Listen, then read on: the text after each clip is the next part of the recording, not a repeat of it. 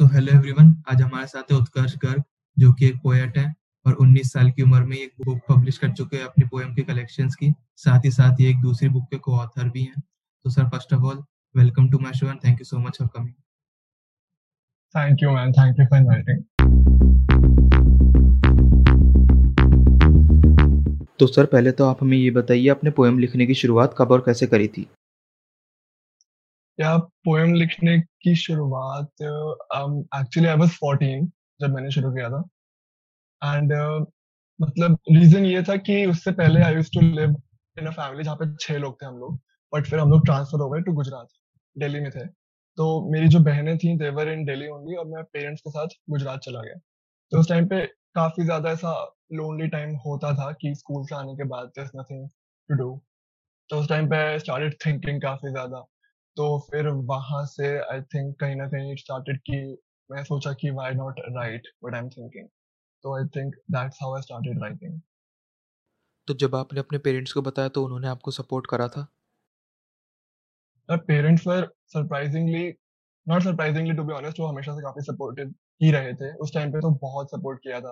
Like like, मैंने जो पहली पोएम या पहला जो राइटअप लिखा था उन लोगों ने काफ़ी ज़्यादा सपोर्ट किया था। उन्होंने मतलब एक्चुअली एनकरेज किया था कि और लिख और लिख तो पेरेंट्स तो हमेशा सपोर्टिव है।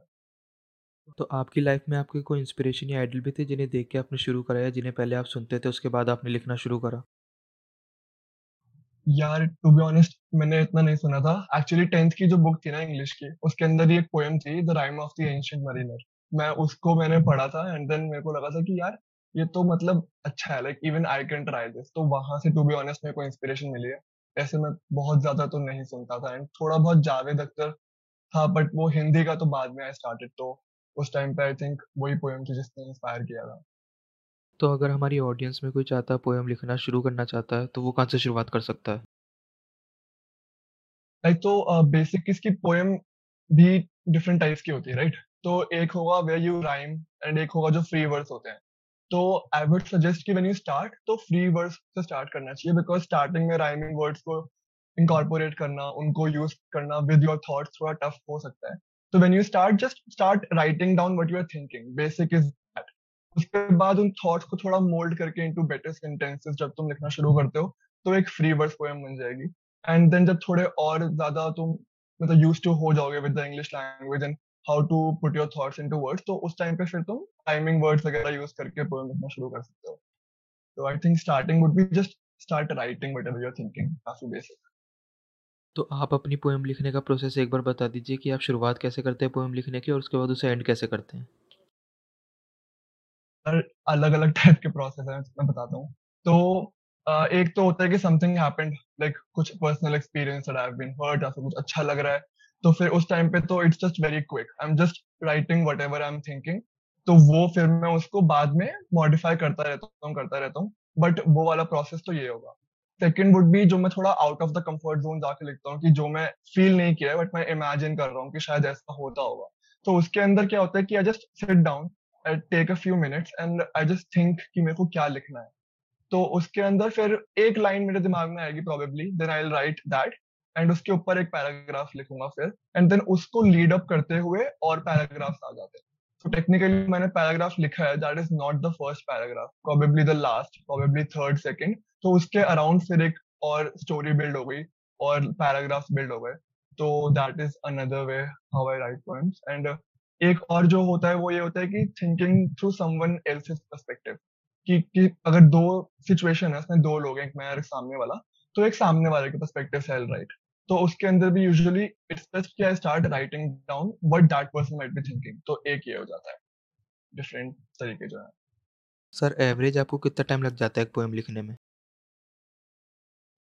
From literally lasting from five minutes to एक घंटा दो घंटा कितना भी हो सकता है। जब कुछ नया लिखने की कोशिश करता हूँ जो मैं कभी फील नहीं किया तो उसके अंदर एक घंटा डेढ़ घंटा भी लग जाता है। बिकॉज़ पूरा सोचना कि कितना अलग वो होगा उस पूरे जोन में जाना। कि यार कैसे होता होगा? एंड जब कुछ एकदम मेरे साथ ही हुआ है तो वो तो फिर five minutes ten minutes max and हो जाता है।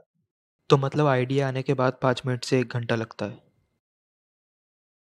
हाँ आइडिया क्योंकि है ही ना अभी मतलब बिकॉज़ वो मेरे साथ हुआ ही है तो I am just writing it down तो उसमें तो जब आइडिया है तो फिर तो पाँच दस मिनट मैक्सिमम एंड अगर नहीं है तो फिर सोचना पूरा फिर लिखने में तो टाइम लग जाता है एक डेढ़ घंटा यूजुअली तो सर आपने एक बुक भी पब्लिश करी है अपने पोएम के कलेक्शंस की। तो पहले तो आप हमारी ऑडियंस को अपनी बुक के बारे में बता दीजिए और उसके बाद आपको आइडिया कैसे आया वो बुक लिखने का। ओके okay, यार तो बुक का नाम है when the clock hit two and ये बुक का जो बेसिक प्लॉट वगैरह जो है उसके अंदर ये है कि उसके अंदर मैंने कैटेगरीज में डिवाइड किया हुआ है बुक को पोएट्री कलेक्शन है। तो उसके अंदर it's like how life goes like ups and the downs of जो लाइफ होते हैं वो दिखाए हुए हैं। देर आर कैटेगरीज जहाँ पे तुम खुश हो जाए कैटेगरीज जहाँ पे तुम यू नो काफ़ी ज़्यादा हर्ट हो then you are hitting the rock bottom then people are helping you revive and then at the end after everything जो भी हुआ you fly higher than ever जितना तुमने प्रॉब्लम फेस किया नाउ यू आर स्ट्रॉन्गर तो उसके अंदर वो सारी poems that are actually making a story of life तो that is what the book is about and ये आइडिया क्यों आया? Um, ये एक्चुअली ट्वेल्थ के टाइम पे आया था जब बोर्ड्स वगैरह चल रहे थे। तो उस टाइम पे मेरे को ऐसा हुआ था कि people use to ask me कि यू राइट है ना? तो मैंने कहा हाँ। तो फिर उनको होता था कि कोई पोएम पढ़ाओ, कोई पोएम सुनाओ। तो I I use to find कि यार, वो वाली पोएम वहाँ पे है, वो वाली वहाँ पे है। तो मेरे को लगा कि अगर एक ऐसी जगह हो जहाँ पे सब कुछ कंपाइल्ड है तो समबडी आस्क मी कि you know do you write तो मैं ये बुक दे पाऊँ कि हाँ आई राइट एंड इसके अंदर सब कुछ है जो भी मैंने लिखा हुआ है तो that was one of the major reasons और बाकी मेरे को ये था कि I had to do something different तो मैंने कहीं पे पढ़ा था कि what different can you do तो वन वाज डेफिनेटली ऐसा यूट्यूब चैनल शुरू करने का विच यू आर डूइंग काफ़ी सही। एंड सेकंड वाज कि maybe you can write a book तो मैंने कहा why not give it a try so that's where it came that idea तो सर इस बुक में जितनी भी पोएम्स हैं वो आपके पर्सनल एक्सपीरियंस पे बेस्ड हैं या फिर वो आपकी इमेजिनेशंस हैं? यार पर्सनल एक्सपीरियंस भी है इमेजिनेशन भी है। उसके अंदर तो there is actually a poem where I have written it feels when your loved one has died but I have not actually experienced it तो वो काफ़ी ज़्यादा इमेजिनेशन है। एंड कुछ कुछ ऑब्वियसली पर्सनल एक्सपीरियंस पे भी हैं। अगर इफ़ आई से कि अप्रॉक्स 50 पोएम्स होंगे तो उसमें से 20 to 25 must be personal experience and then बाकी इमेजिनेशन वगैरह पे रहता है। तो आपने अपनी बुक का नाम व्हेन द क्लॉक हिट 2 ही क्यों रखा? हाँ तो this is actually like all the thoughts और जो भी पोएम्स हैं वो जब स्टार्टिंग में मैंने लिखना शुरू किया था तो इट यूज़ टू बी रात को लाइक like, यूजुअली उस टाइम पे मेरे को याद आ रहा है यू नो कि I am something is hitting me कि यार हाँ ये हुआ था and let's write about that तो इट्स यूजुअली रात को व्हेन आई राइट तो मैंने उसमें लिखा था कि when the clock hit two and it's actually in the past tense because उस टाइम पे I wrote the book when the clock hit two I wrote this book तो मैंने उस सेंस में टाइटल रखा था। तो आपके हिसाब से आपकी बुक का यूएसपी क्या है जो आपकी बुक को दूसरी बुक से अलग बनाता है The USP would be ki, first of all, it would be very, very relatable because technically everybody goes through this. Everybody has problems in their lives and everybody at some point thinks कि you know यार अब इससे बाहर निकलना मुश्किल होगा या फिर अब how do I deal with this तो वो वाली जो सिचुएशन है वो जो सिनेरियो है सबके साथ आते हैं तो जब तुम वो बुक पढ़ रहे होगे ना तो यू फील लाइक कि हाँ मेरे साथ भी ऐसा हुआ एंड देन जब वो ऐसे हाइज एंड लोज जब जा रहे होंगे कि यू नो इस टाइम पे तुम खुश हो, फिर वापस दुखी हो गए, फिर खुश तो तुम्हें लगेगा कि हाँ यार, ये तो होता ही है यार ऐसे ही होते, तुम हमेशा खुश या फिर हमेशा दुखी नहीं रहते। इट्स एक्चुअली अ ग्राफ तो दैट इज़ द यूएसपी की काफ़ी रिलेटेबल होगा एंड सेकेंडली काफ़ी कैटेगराइज है। तो यू वॉन्ट बी लॉस्ट कि यार, क्योंकि poetry can be very vast right कि कुछ भी हो सकता है पोएट्री में can be love it can be pain it can be anything तो वो एक कैटेगराइजेशन जो है तो उसमें एक फ्लो बना रहेगा कि हाँ ऐसे वो जा रहा है फ्लो तो that is probably the USP तो आपने एक ऐसे टाइम पे बुक लिखने का सोचा जब आजकल सब कुछ डिजिटल और ऑनलाइन हो चुका है और आज के जमाने में ज़्यादातर लोग बुक्स पढ़ते भी नहीं है। तो आपने ये नहीं सोचा कि मैं बुक पब्लिश कर रहा हूँ हो सकता है बहुत कम लोग पढ़े, इससे ज़्यादा लोग ना पढ़े। मुझे कुछ और करना चाहिए, कुछ डिजिटली करना चाहिए। Um when i started thinking about the book ना तो तब actually covid नहीं था। एंड डिजिटल एरा का वो फील था ऑब्वियसली कि हाँ लोग इतना ज़्यादा बुक परचेज नहीं करते हैं पढ़ने के लिए। तो that is one of the reason की जो बुक है that is available on Amazon Kindle also अगर किसी को डिजिटली भी पढ़ना हो तो। एंड बट हाँ जो लोगों को होता है बिकॉज़ अभी भी ऑब्वियसली काफ़ी सारे लोग हैं who are book lovers right तो वो लोग ऑर्डर करके अभी भी पढ़ लेते हैं because the feel of that hard copy जो होता है, वो अलग ही होता है। एंड सेकेंडली मतलब जो पॉइंट था ना behind this book was not कि बुक कितनी ज़्यादा सेल होगी सेल होना probably is a later stage क्योंकि अभी I am as you said I am just 19 right तो earning money through the book is not a point right now it's about what i did for myself क्योंकि मेरे को था कि i compile this thing together that can help me in the future that was it अभी money earning was not a, actually a thing behind publishing तो इतना ज़्यादा उसका प्रॉब्लम नहीं था मुझे कि सेल होगी नहीं होगी। बट आई वाज ऑब्वियसली थोड़ा सा स्केप्टिकल अबाउट द फैक्ट कि ये ज़्यादा लोगों तक पहुंचेगी या नहीं बिकॉज़ लोगों को पहुंचाना व्हाट आई वांट टू से वो मेरे को चाहिए था। बट वो through online I think people can read it not a problem तो सर आपके फेवरेट ऑथर पोएट या फिर आपकी फेवरेट बुक कौन सी है जो आपको बहुत पसंद है आपको उससे काफ़ी कुछ सीखने को मिला और आप हमारी ऑडियंस को भी रिकमेंड करना चाहेंगे? बुक्स एक्चुअली मैं ना देख रहा हूँ एक second let me see I think Dan Brown would be my favourite author because वो साइंस फिक्शन वगैरह लिखते हैं I am kind of very interested into that and मैं एक्चुअली इतना ज़्यादा रीड नहीं करता हूँ टू बी ऑनेस्ट तो ज़्यादा कुछ मेरे पास अभी दिमाग में आ नहीं रहा है but Dan Brown would be the author and बाकी poetry books usually very weird but हाँ स्कूल की जो बुक्स थी उन्हीं में से मैंने पोइट्री पढ़ पढ़ के मेरे को एक्चुअली सीखा हूँ तो वो एक्चुअली अच्छी लगती थी मेरे को। तो हाँ।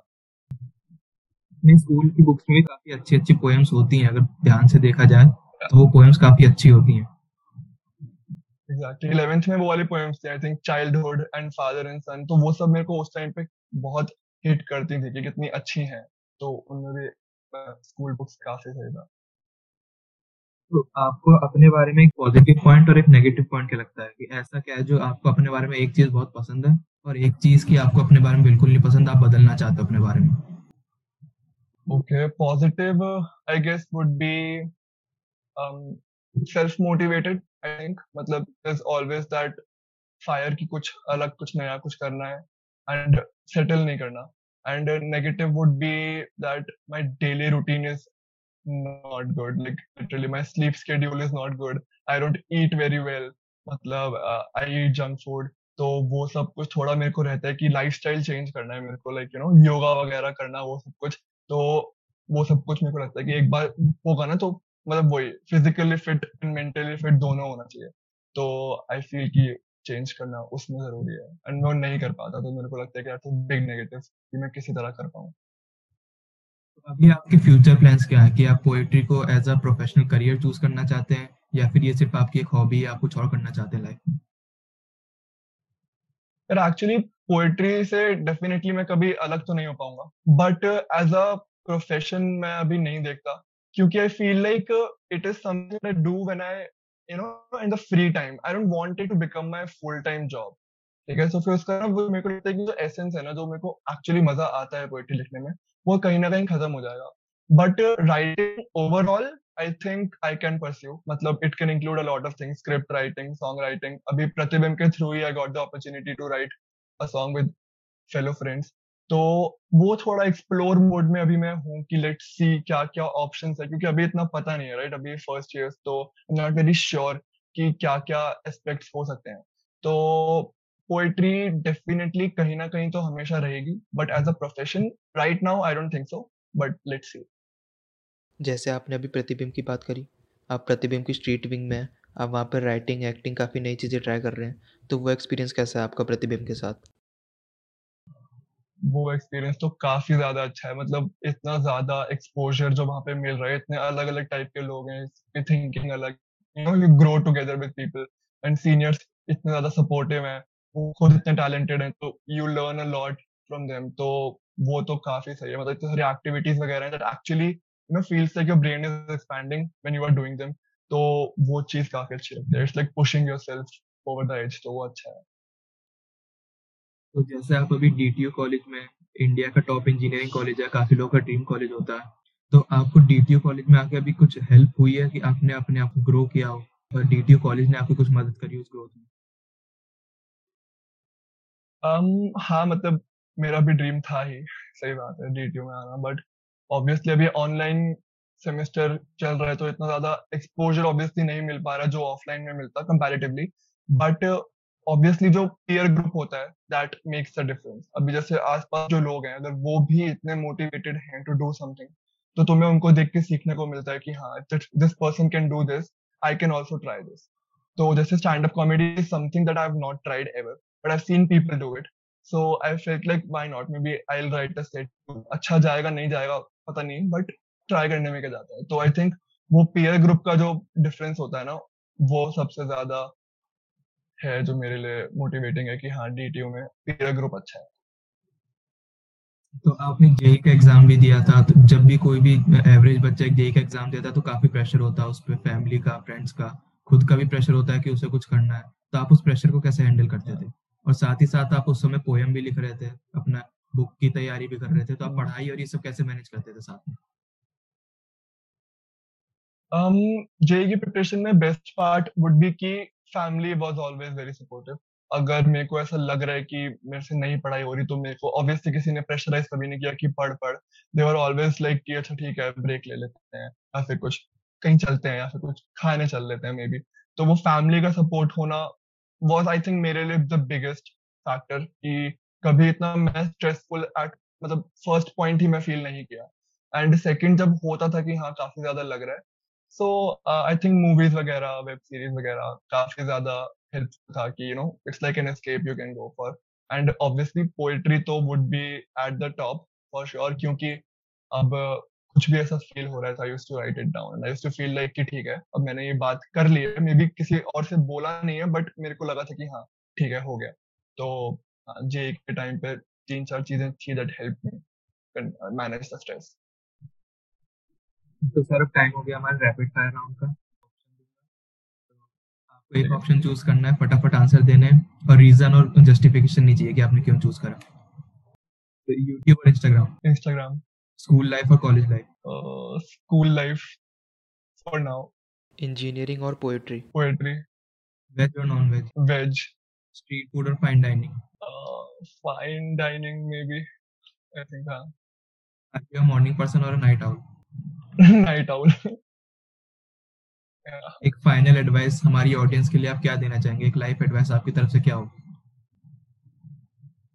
हाँ तो this is actually at the end of my book too and मैं काफ़ी ज़्यादा मतलब कोशिश करता हूँ इसे फॉलो करने की that is never settle never give up and never stop तो it's like don't settle for anything less than what you think you deserve keep working towards it and never stop working towards it and never give up मतलब it will happen sir thank you so much for coming काफ़ी मज़ा आया आपसे बात करके, बहुत कुछ सीखने को मिला। उम्मीद करता हूँ हमारी ऑडियंस को भी उतना ही मज़ा आया होगा, उन्होंने भी उतना ही कुछ सीखा होगा। तो अगर आपको ये वीडियो पसंद आए तो इस वीडियो को लाइक करें, अपने दोस्तों के साथ शेयर करें, चैनल को सब्सक्राइब करें और कमेंट सेक्शन में हमें बताएँ कि आपको ये वीडियो कैसी लगी। Thank you thank you